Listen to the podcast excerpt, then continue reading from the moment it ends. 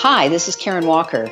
Welcome to No Dumbing Down, a podcast series for senior leaders. We're focused on creating the internal strategies to drive and support your external growth.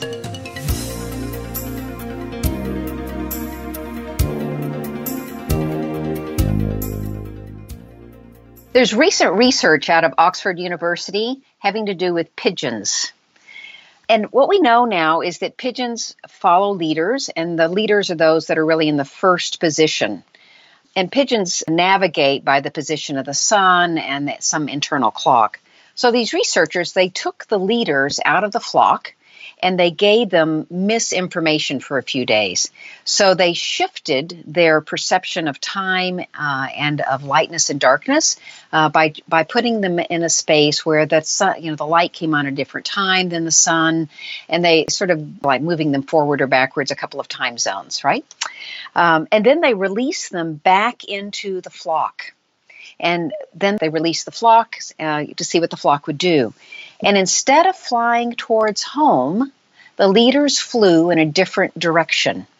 They did not fly towards home. And it was really interesting. They flew in the wrong direction. But the flock, the flock corrected. They stopped following the leader and they went the right way.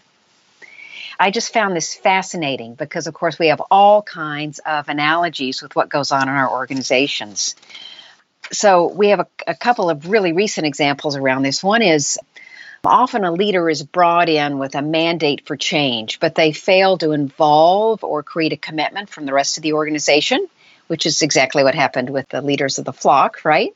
And a really recent example is one from a company called Land's End that's based in Dodgeville, Wisconsin. And so, if you, like me, know about Land's End, it's just as sort of a conservative, sensible clothing company that's mostly based out of catalogs. Very traditional. They were acquired by Sears uh, and then they were spun off after a few years of that. Well, the board brought in a woman whose name is Federica Marchioni in order to create change in the organization.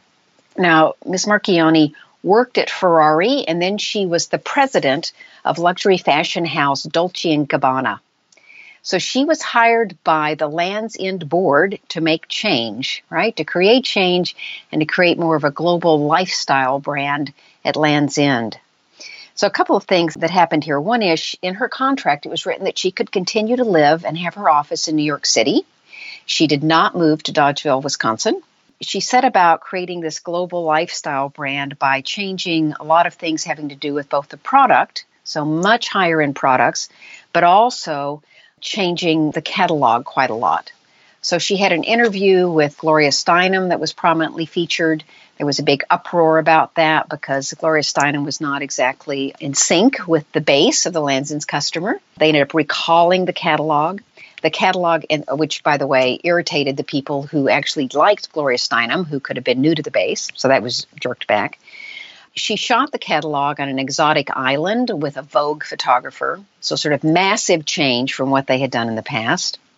And what happened in the organization? Well, sales fell, right? Sales fell precipitously, and she was fired.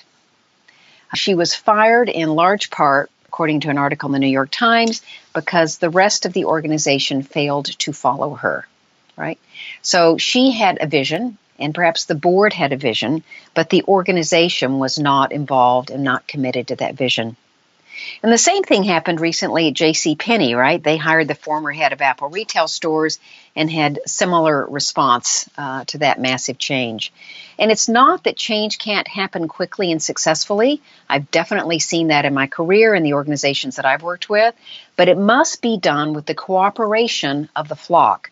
They need to understand both why you aren't headed towards home, why home has moved, and why it's in their own best self interest to follow you to the new home. As a leader in your organization, what steps are you taking today to ensure that your flock is fully committed to following you to the path that you've chosen? Hey, thanks for listening. You can also join the conversation using hashtag no dumbing down across social media, or I'd be grateful if you'd subscribe to No Dumbing Down on iTunes. And of course, please rate us while you're there. You can also head to nodumbingdown.com to hear this episode and more, and to sign up for our newsletter delivered to your inbox each week. Take good care.